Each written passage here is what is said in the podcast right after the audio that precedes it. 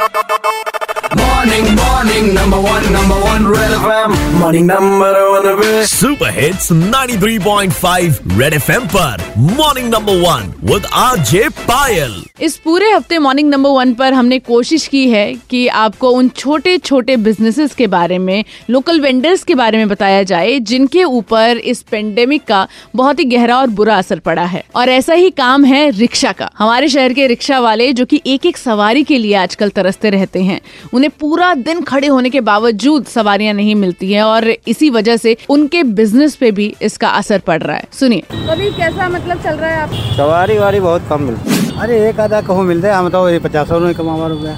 पहले काम होता रहा है अब नहीं काम हो रहा। है क्या नाम है आपका? हमारा मोतीलाल नाम है। कब से यहाँ पे चला रहे हैं? हम सन अस्सी से चला रहे हैं। तो अभी रिक्शे काम कैसे चल रहा है? मतलब अभी सवारी मिल जाती है नहीं? अब मिलती है सौ दो सौ रुपये का काम हो जाता है दिन भर में। लॉकडाउन के बाद ऐसा हुआ है पहले से ऐसा ही है? नहीं लॉकडाउन के बाद हुआ है। पहले तो काम हो जाता था अभी काम नहीं हो रहा है। जो लोग हमें सुन रहे हैं देख रहे हैं उन्हें कुछ कहना चाहेंगे आप अपनी तरफ़ से? तो हमारा कहना के मतलब ये है की हमारी रोजी रोटी रिक्शा चलने थे हम आप कमाई खाए आराम से।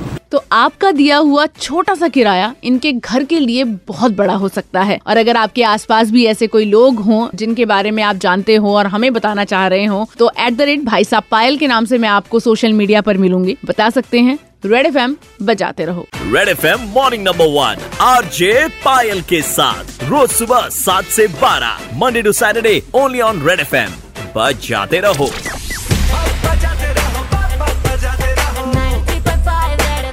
बजाते रहो।